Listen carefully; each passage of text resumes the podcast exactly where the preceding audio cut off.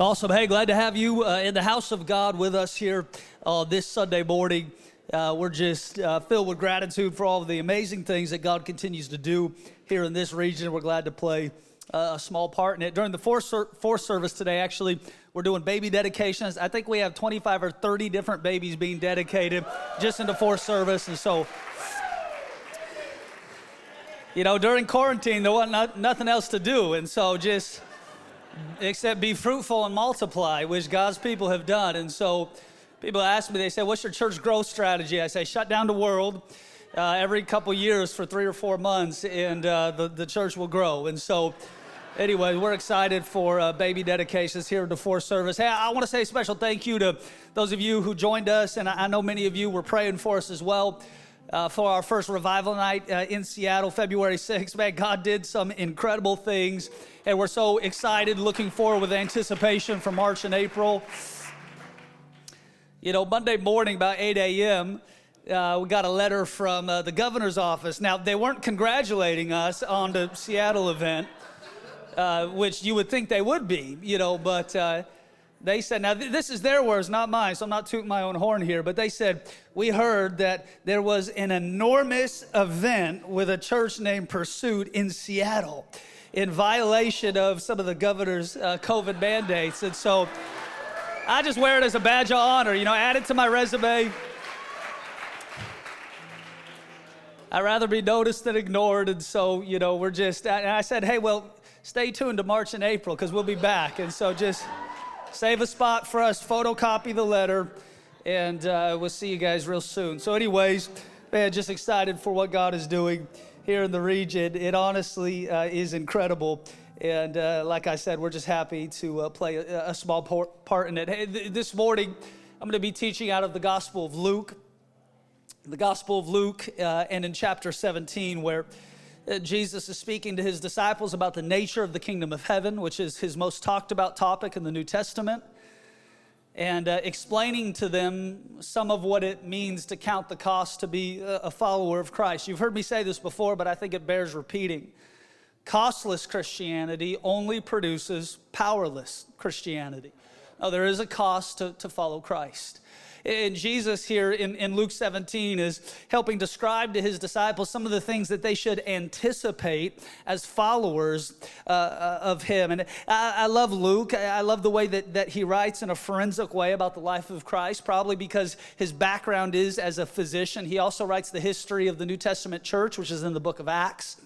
It tells us what it would have been like to be alive during that time period and see some of the things that the disciples saw. And in Luke seventeen, Jesus launches into a dialogue about the nature of offense, and he tells his disciples to anticipate or expect a life filled with these types of things. Watch what Jesus says in verse one of Luke seventeen. Then he said to the disciples, it is impossible, it is impossible that no offenses should come, but woe to him through whom they do come. It is impossible. I'm interested by this language because in a lot of ways it appears to be the polar opposite of the way that Jesus normally communicates. Jesus normally communicates like this: nothing is impossible to those who believe.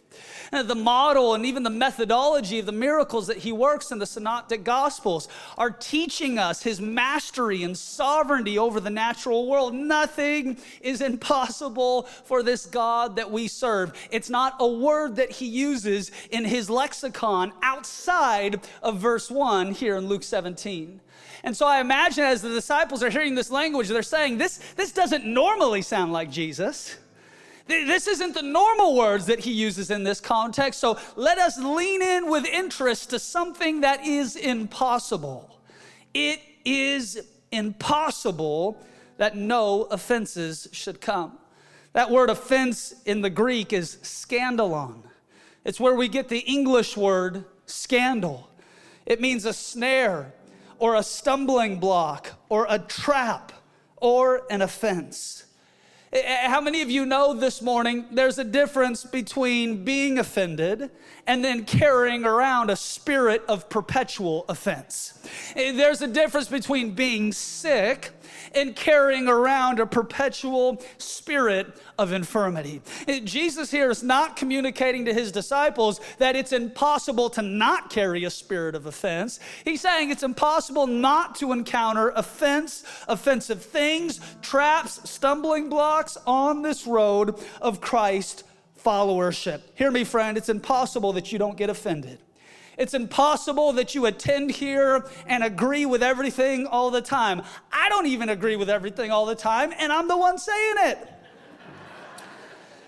It's impossible that you stay married and never get hurt.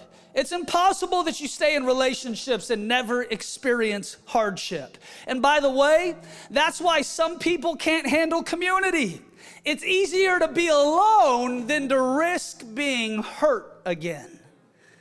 Hear me, friend. Our culture has turned being offended into a full-time job. In fact, the more things that you can be offended by, the more valuable you are to a world that worships pain. And can I tell you, just because you're offended doesn't mean you're right. The culture wants to monetize your pain and then make an identity out of it. But the gospel wants to heal your pain and then make a testimony out of it. You decide. Here's what I found. Perpetual victimization and offense will cause you to live an easily manipulated life. By which time, by which every time the culture says jump, you say how high. The world says count all the ways that you've been hurt. The gospel says count all the ways that you've been blessed. The world says that you should stay mad, stay angry, stay upset, stay oppressed. The gospel says get healed, get healthy, move on, be made new, because only you get to decide what type of life you're going to live moving forward. It's impossible that you don't get offended. What I found is that some people come to church just waiting to find something to be offended by so they can move on somewhere else. And it's amazing the things that Christians are offended by today. They're offended by the lights and the carpet and the pain and the smells and the sound and you name it. People find a reason to be offended. In fact, it was a few weeks ago and we had an incredible service and God's doing amazing things in the presence of God. Somebody came up to me after service. They said, Pastor, I need to, I need to talk to you. I need to tell you about all the things that God was doing in my life during service. But before I begin, let me leverage a complaint. This thing I have against you. I said, oh no, here we go. They said, Pastor, you were wearing a hat while you were preaching and prophesying. According to what the Apostle Paul says in First Corinthians, that's an offense unto God. Now, I can't stop you from interpreting Scripture like a Jehovah's Witness, but I'll encourage you not to.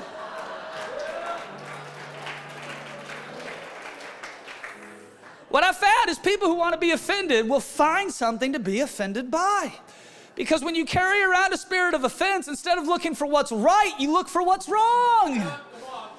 What can I be upset about today so I can give myself an excuse to not be a part of what Christ is building? Because then we feel like, well, I got all this evidence because I've been hurt before and I've been, you know, all these things. And I'm not trying to minimize church hurt, but the person who's been most hurt by church is Jesus, and he still shows up. Beware the scandal of the spirit of offense which has been loosed on our culture. Have you seen it? Man, just a few months ago, I said, I'm not going to post anything on social media anymore. Don't matter what you post, somebody's upset. Somebody got to find a reason that they can disagree and be angry, and this is the reason why I'm not here, and this is the... And people just upset for the sake of being upset. And can I tell you, just being offended all the time is not a personality. Or at least it's not a personality that you want to support. In verse four, I love what Jesus says. And he says, and if your brother sins against you seven times in a day, and seven times in a day returns to you saying, I repent, you shall forgive him. And the apostle said to the Lord, increase our faith. And the Lord said, but if you have faith as a mustard seed, you can say to this mulberry tree, be uprooted and planted in the sea, and it would obey you. It's almost like Jesus is telling his disciples, this type of living is impossible without a faith or a truth that generates from the outside. Think about the radical things that Jesus says. Forgive your brother. Love your enemies. Do good to those who persecute you. Take care of the stranger. Don't repay evil with evil. Friend, this type of living is impossible without a faith or a truth that generates from the outside. Here's why you can love people who do evil to you. Because in the final estimation of things, God himself will balance the books. That's why you can forgive people who don't even deserve it, because Christ forgave you when you didn't deserve it.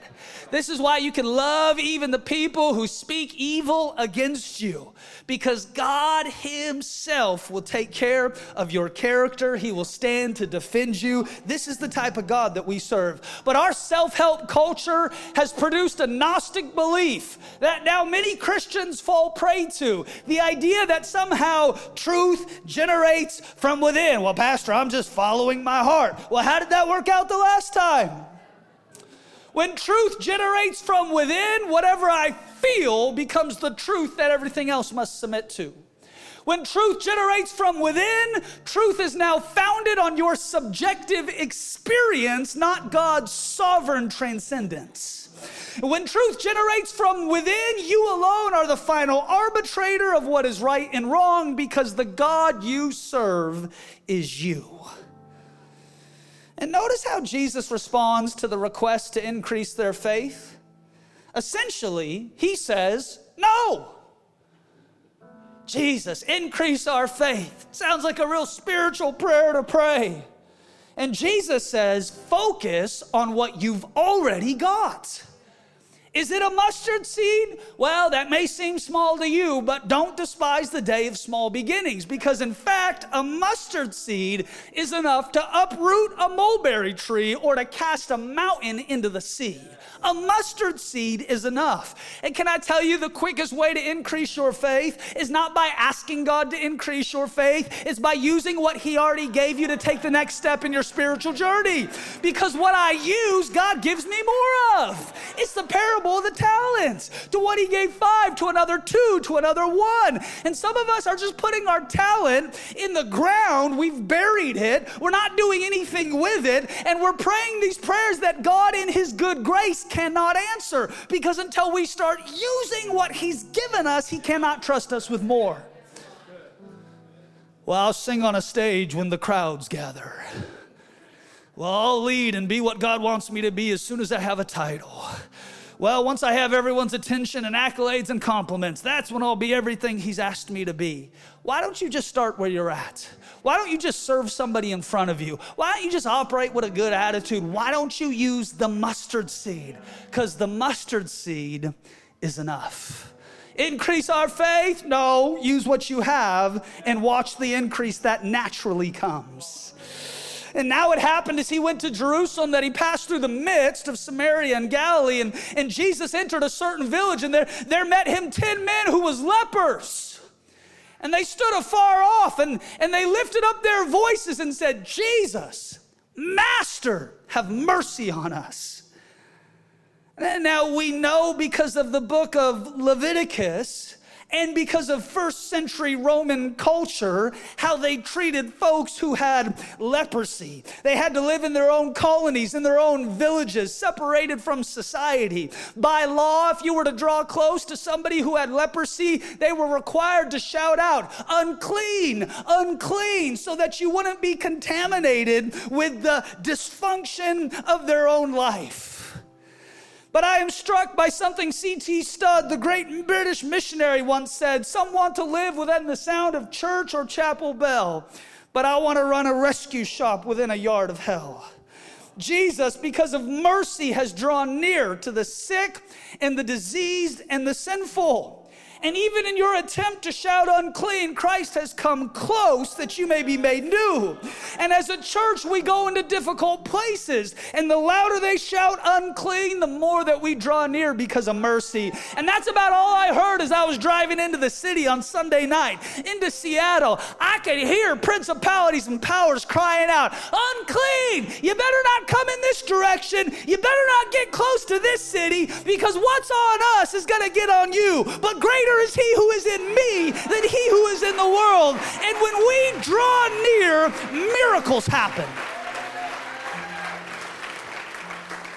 I'm not offended when the world acts like the world, but I am worried when the church doesn't act like the church. Seattle is a leper colony that most have avoided even going near, and we're going right into the center of it. And when he saw them, he said to them, go show yourself to the priests. And so it was, watch, as they went, they were cleansed.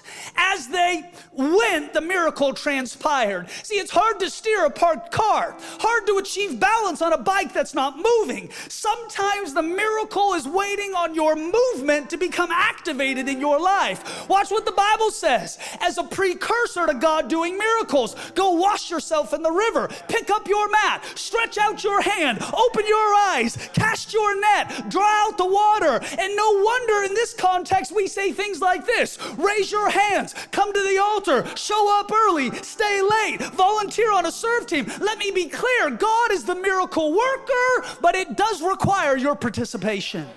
And sometimes we're saying, well, if God wanted to heal me, he just could.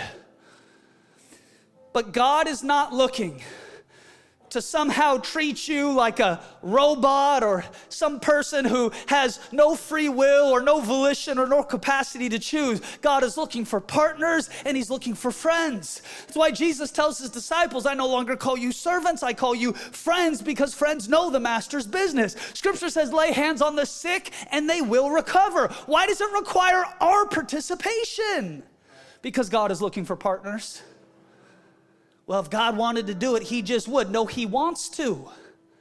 But sometimes because of the stubbornness of our own life or the bad theology that we've bought into, we think that God's love is something that he does to us, not something he does with us.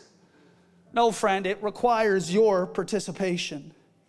And one of them, when he saw that he was healed, returned and with a loud voice glorified God.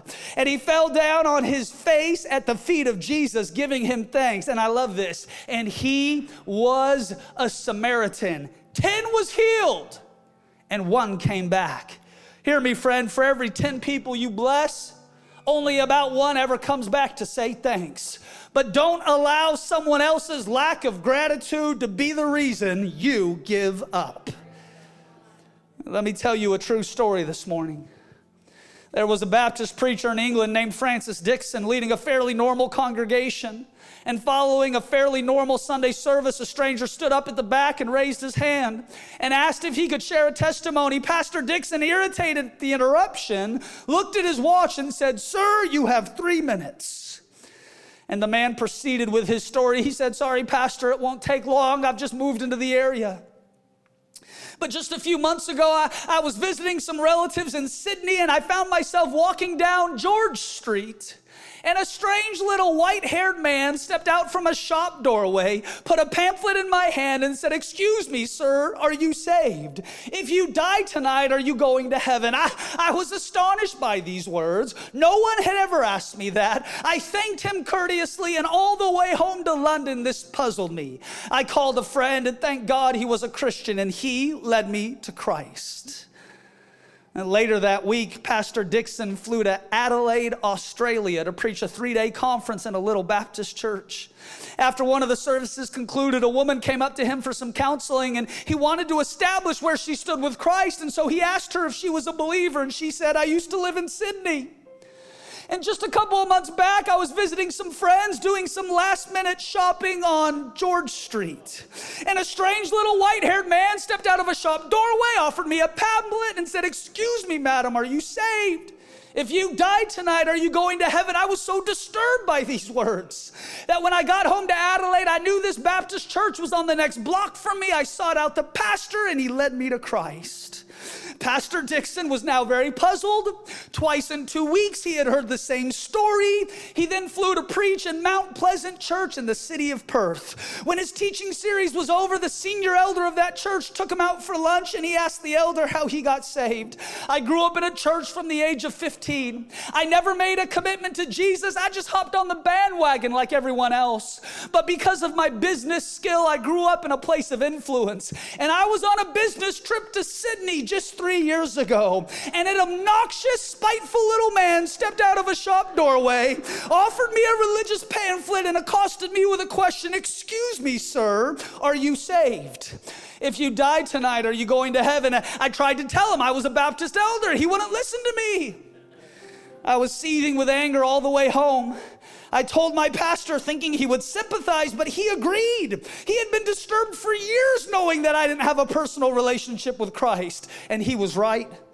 My pastor led me to Jesus just three years ago. Pastor Dixon flew home that next day amazed at the grand coincidence of hearing three similar testimonies. The following week, Pastor Dixon found himself speaking at the Kinswick Conventions in the Lake District, and he threw in these three testimonies. At the close of this teaching series, four elderly pastors came up and explained that they had two been saved between twenty-five and thirty years earlier through that same little man on George Street offering them a pamphlet and asking them that question. The following week, Pastor Dixon flew to a similar convention in the Caribbean for missionaries. He shared the same testimony. At the close of his teaching, three missionaries came forward and said that they had also been saved between fifteen and twenty-five years earlier by that same little white-haired man. They asked the same question on George Street in Sydney. Now, Pastor Dixon was shook. He stopped in Atlanta, Georgia to speak at a naval chaplain convention. Here for three days, he spoke to over a thousand naval chaplains. Afterwards, the chaplain general took him out for a meal, and he asked the chaplain how he became a Christian. He said, "It was miraculous. I was working on a naval battleship and living a reprobate life. We were doing exercises in the South Pacific, and we were docked at Sydney Harbor. And one night I got blind drunk. I got on the wrong bus and somehow jumped off on George Street. As I got off the bus, I thought I saw a ghost as this man jumped out in front of me, pushed a pamphlet in my hand and said, 'Sailor, are you saved? If you die tonight, are you going to heaven?' The fear of God hit me so strong, I was shocked sober. I ran back to the ship and sought out the chaplain. He led me to Christ. I soon began to prepare for the ministry under his guidance, and I am now in charge of a thousand chaplains who are bent on soul winning today." And six months later, that London pastor flew to a conference for five thousand Indian missionaries in the most remote part of northeastern India. At the end, the head missionary took him to his humble little hut for a simple meal. And he asked, as a Hindu, how he came to Christ. He said, "I grew up in a very privileged household. I worked for the Indian diplomatic mission and I traveled the world. And one period of diplomatic service took me to Sydney. I was doing some last minute shopping and I was walking on George Street when a courteous white-haired little man stepped out in front of me and offered me a pamphlet and said, 'Excuse me, sir, are you saved? If you die tonight, are you going to heaven?' I thanked him very much, but this disturbed me. I got back to my town and I sought out our Hindu priest, but he couldn't help me. And he advised me that to satisfy my curiosity, I should go talk to the missionary at the end of the road. That was good advice. Because that day the missionary led me to Christ. I quit Hinduism and began to prepare for the ministry. I left the diplomatic service and here I am today by God's grace in charge of all these missionaries who have together led one hundred thousand people to Christ." Eight months later, Pastor Dixon found himself preaching in Sydney. He asked the local Baptist minister if he knew of a little elderly white-haired man who handed out tracts on George Street, and he replied, "Yes, I do. His name is Mister Frank Janor, although I don't think he does it anymore because he is so frail and elderly." Two nights later, they went to meet Frank in his little apartment. They knocked on the door, and, and this tiny, frail shell of a man greeted them. He sat them down, and he made them tea. He was so frail that he was slopping the tea into the saucer as his hand shook. The London preacher sat there and told him of all these accounts from the previous three years. And the little man sat there with tears running down his cheeks. And he told them his story. "I was stationed on an Australian warship. I was living a reprobate life. In a crisis, I really hit the wall. And one of my colleagues to whom I gave literal hell was there to help me. He led me to Jesus, and the change in my life was night to day in twenty-four hours. I was so grateful to God. I promised God that I would share Jesus and a simple witness with at least ten people a day. And God gave me strength to do that. Sometimes I was ill and I couldn't do it, but, but I made, made up for it in the days that I missed. I have done this for over forty years. In my retirement years, the best place was on George Street, where I saw hundreds of people a day. I got lots of rejections, but a lot of people courteously took the tract.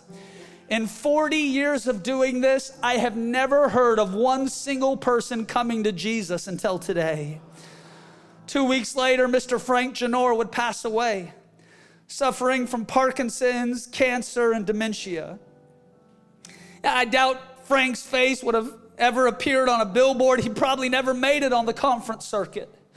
Frank wasn't ever on staff at a church, and he never held a mic behind a pulpit. In fact, no one except a little group of Baptists in Sydney ever even knew about Frank's ministry until today. But I can tell you this, his name was famous in heaven.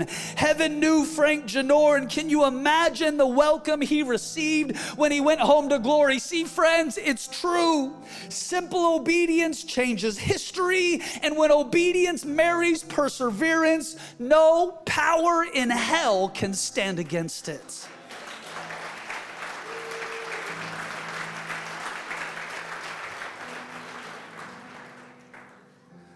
In verse seventeen, the story continues. So Jesus answered and said, "Were there not ten that were cleansed? But where are the nine? Were there not any found who returned to give glory to God except this foreigner?" So Jesus said to him, "Arise, go your way. Your faith has made you well." It was the unexpected, the unusual, the lesser, the weaker, the outside of the covenant who came back to give thanks. Which means this, friend, God is more interested in your attitude than he is in your pedigree. Being made well was not the same as being made better. Nine out of the ten got healed, but the one who came back was made whole. Gratitude took a physical miracle and turned it into a whole life transformation. The goal of Jesus wasn't just a healing from leprosy, but a fullness of life that came along with it. How many times do we stop short of fullness because we are satisfied with the pain going away when God, in fact, wanted to restore everything the enemy stole? And Jesus heals ten lepers. As they're going to show themselves to the chief priest to verify that they have been healed and can enter back into society, the miracle happens in their life. But there's one who, with gratitude in his heart, comes back to, to give God thanks. And the Bible uses two different words to describe these two different experiences. Ten were healed, but one was made well. I imagine in my mind's eye that this condition called leprosy, which was probably the most scary disease of their day, which caused spots on people's skin and gangrene, and it caused bones to decay and flesh to decay and eventually would kill the person who had it. I, I imagine by the time that these ten showed themselves to the priest, the infection was healed. But I kind of imagine the one who came back to give thanks, not only was he healed, but God did a recreative miracle in his life. And everything the enemy stole through sickness, God by his Spirit regenerated. And can I tell you that we don't just serve the God who makes us better.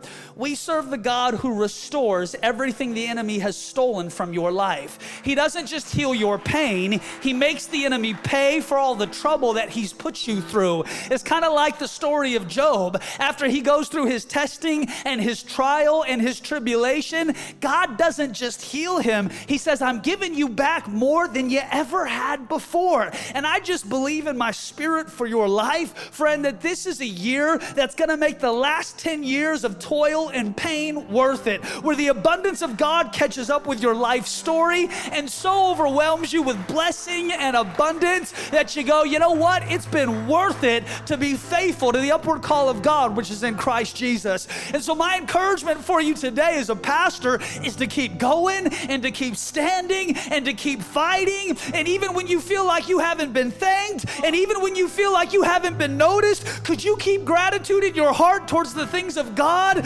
knowing that a simple thank you goes a real long way in God's upside down kingdom. In fact, when a believer comes back to give God thanks, I think it signals to heaven that he can trust you with what's coming next. I feel like last week was probably the busiest week that we've had. We had five days of prayer, six a.m., folks gathering. We had youth conference in the middle of the week. We went right into four services on Sunday morning, revival service Sunday night. Monday morning was pastor's network meeting. Monday night was pursuit night. By the time that I got into bed Monday night, I had negative left in the tank. My voice hurt, my body hurt, everything in my existential existence was in pain.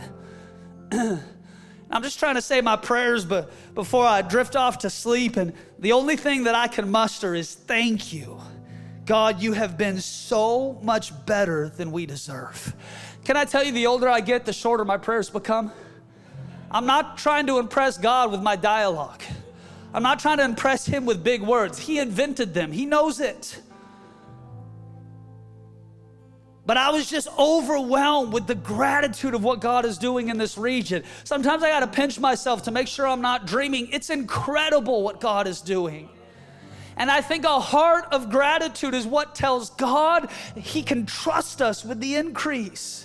God, we're just here to give thanks. Why? Because it's your kindness and your goodness that still leads us unto repentance. It's still the goodness of God showing off in the land of the living. And I think so often in our busy culture, as soon as we get the breakthrough, we put it in our rearview mirror and we're on to the next request. And by the time that we get to prayer, we've got a list of complaints that God better address by the time that I get up tomorrow. And what if this week you could interject just a little gratitude into your prayer life and see what God would do in the spirit of your mind? I bet you would have blessing and abundance and increase like you've never had before. I bet the joy of your salvation would overwhelm your life. I bet all of a sudden you would have clarity like you haven't had in quite a while, because a little gratitude, it goes a long way. I don't just want to be healed. I don't just want to see God heal this region. I want him to make the enemy pay for every year of bondage the Northwest has suffered under. And in order to do that, we got to go back to the cross and say, thank you, God. You've been better than we deserve. Come on, would you stand as we close? Hey, let me pray for you. Let me encourage you in the Lord. I believe that we are a house of miracles and we are a house of outpouring, because we are a people who have learned the art of coming back to say thanks. And could we conclude this service today by calling back to our memory all of the times God has been better than we deserve? Father, we love you. God, we honor you. Before we ask for anything, we're just here to say thank you for your grace and your mercy and your kindness and your goodness, which has made all the difference in our life's story. Now, we thank you today that you have been so much better than we could ever deserve, that we have been on the receiving end of your outpouring and your abundance. And God, I pray for those today under the sound of my voice, those who are not only looking for healing, but are looking for restoration in different areas of their life. And God, I thank you that you are the one who repays what the enemy has tried to steal, kill, and destroy. And so I declare over your life today, life and life more abundantly, that twenty twenty-two is a year of God's favor. So God, we receive from you. We say, do your best work in us and through us. We'll give you all the praise and glory in Jesus' name. Come on, all God's people said amen. Amen. Amen. Friend, if you're here today and you need prayer before you leave, I'm going to invite you to these altars. I'd love to add my faith to yours to see God do a miracle in your life. If not, God bless. Thanks so much for joining us. Come on, would you help invite a friend? See you next week. Let's build the house of God together. God bless.